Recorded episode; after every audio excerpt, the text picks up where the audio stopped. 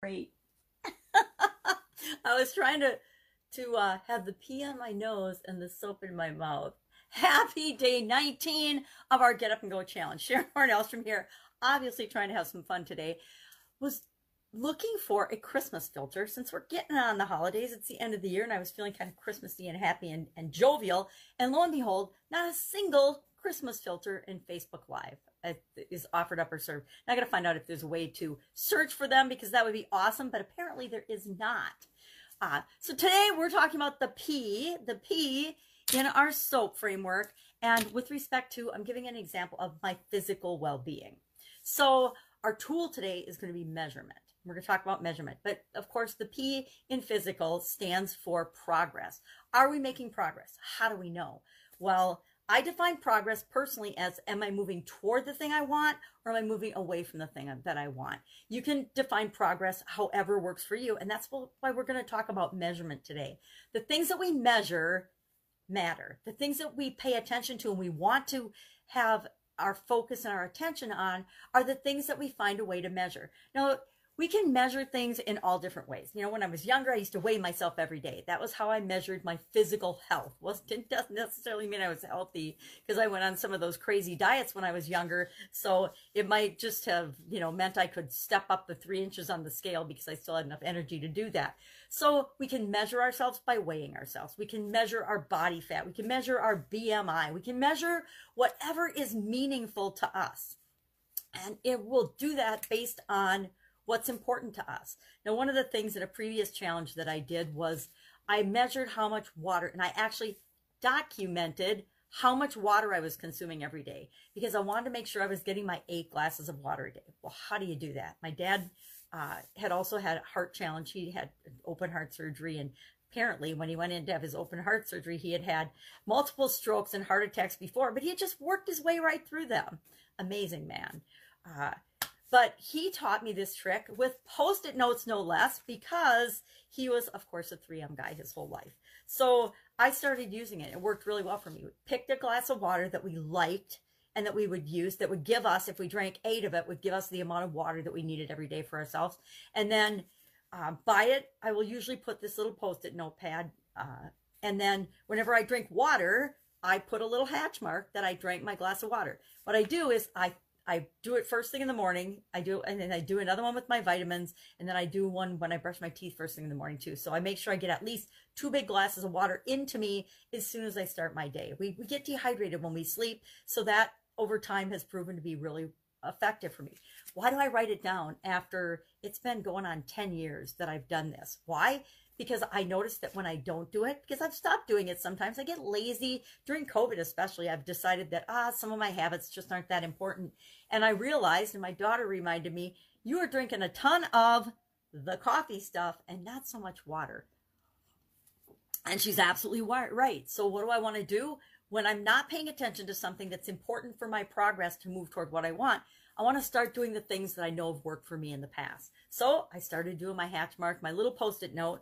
And so for my physical well-being and nutrition every day, I actually, for the longest time, literally kept a log of everything I ate and drank. I learned that one from my dad's dad. My grandfather had diabetes and he did such a good job monitoring what he drank and ate for years, I watched him do this. He always carried around a little notebook and wrote everything down. He never had to go on medication for his diabetes because he managed his nutrition and his energy and his physical activity so well that he never had to do that. So I'm hoping I never have to be diabetic. My brother-in-law did the same thing. I don't know that he wrote down every day what he ate, but he did such a good job managing his, he got, turns out he had diabetes from previous cancer treatments. And now he doesn't have to um, take any any drugs for his diabetes either. So that's really cool to see that we can do that, that we can actually measure things that matter to us to the point where we don't have to take certain medications or drugs. I found the same thing with my sudden cardiac arrest, that if I kept track of everything I was eating and drinking really carefully, that I got to eliminate, you know, a couple of drugs that they told me I'd have to take all my life. So I'm just down to one thing, one beta blocker um, a day that I have to take. Now, I also take supplements. On here, I note my supplements. And then I even have a new one, which is my new way of measuring today exercise. And the action I picked yesterday was I need to exercise an hour every day and I need to mix it up. It can't be just walking for an hour every day, although that's my default. If I if I don't have time or energy or to do anything else, I, I just will go for a walk for an hour a day. And then all I'm doing is marking did I do it or not? I either did it or not. If I haven't done it by 11 p.m., guess what? I'm getting on my exercise bike for an hour from 11 to 12 because I'm not going to not do it. Um, because I know that that will move me toward my goal and my objective of what I want and how I want to feel physically. So today, our challenge is to think about measurement. How can you measure an outcome that you want? You know, another way to measure would be, reach over here. How, can I fit into these jeans? Can I fit into these jeans that I got a couple years ago? And I gave to my mom to hem for me, and they, oh, that's kind of sparkly and fun, isn't it? they never got hemmed, so she gave them back to me, and she was home for the summer, a very short summer this year with COVID, to her Wisconsin house, and she said, oh, I found these in my closet, I haven't hemmed them. I'm like, great, you know what? I'm probably gonna cut them off and get some of that old stitch witchery if they still make it, and just iron them up. But I'll have to like borrow an iron from someone. All right, so measurement today. How can you physically measure what you're doing? Me, I, I like to keep it simple. I've done really complicated ways of measuring things. I've done really complicated, literally pages and journals of my diet and my nutrition over the years. And it's, it works, but it takes a lot of time and energy. And as I get older, I want to keep things simple. So today our action item is to pick one thing and just share in the comments below. How will you know? How are you going to know whether you're making progress toward what you want or away from what you want? get creative with it, but pick something that you're committed to doing and keeping track of that will work for you, but will also, you know, it's like key performance indicators in business. We always are looking at a few key numbers. We can't look at everything and all the data in running our business. So we want to pick the one or two things that really mean a lot to us and will motivate us to move forward.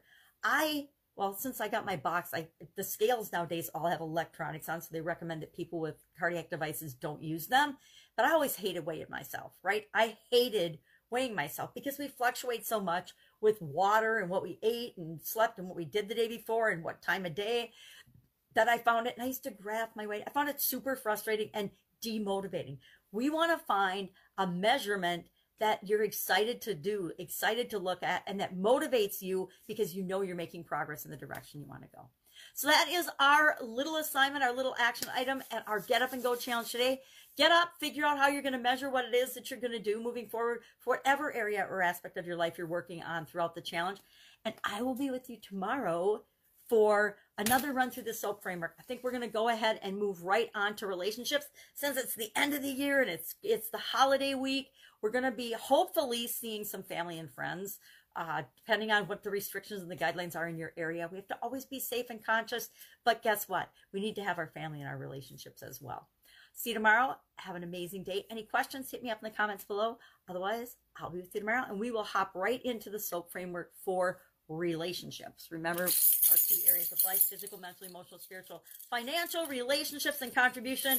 We've done financial last week, uh, physical, we just are finishing up today, and we're going to hop right into relationships now. So I want to make sure we have an opportunity to go through each and every of one of these areas and aspects of our life.